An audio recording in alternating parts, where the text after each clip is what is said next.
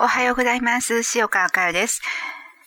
えー、と、今、島で、えー、今日、あと2時間、昨日から引き続いて、あと2時間、学びの友と瞑想をして、大阪へ帰ります。えー、それではちょっとしばらく、あの、お時間をください。一緒に瞑想していきたいと思います。えー、と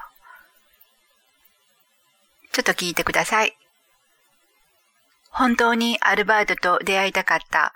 アルバートの波動の世界と出会いたかった。出会いたくて出会いたくて長い長い間宇宙でさまよい続けてきたことを知りました。今世が最初です。本当にこんなテンションがあったんですね。自分の計画とはいえ、すごいことだと思いました。真実の世界が肉を持ってきてくれたんです。本当にすごいとしか表現できません。欲だらけの地に落ちた意識が本当に出会えた意識の流れでした。この流れこそ本物の流れでした。肉、形を本物とする流れの中に一筋の光明がまっすぐに差し込んだという感覚です。真っ暗闇の漆黒の中で、そのまっすぐの光が宇宙を根底から崩す仕事をします。それは宇宙的規模の天変地異です。すべてが一つになって次元を超えていこうという呼びかけはすごい勢いで発信されます。そのエネルギーは喜び以外の何者でもないことをどうぞあなたも心で感じてください。狂いに狂ってきた、そしてさまよいさまよい沈み込んできた暗黒の宇宙にようやく明るい兆しが見えています。真実の世界から肉を持ってきてくれたという事実を厳粛に受け止めていきましょう。それでは、あなたの中の大家留吉アルバート、そして母なる宇宙を思って瞑想をしてみてください。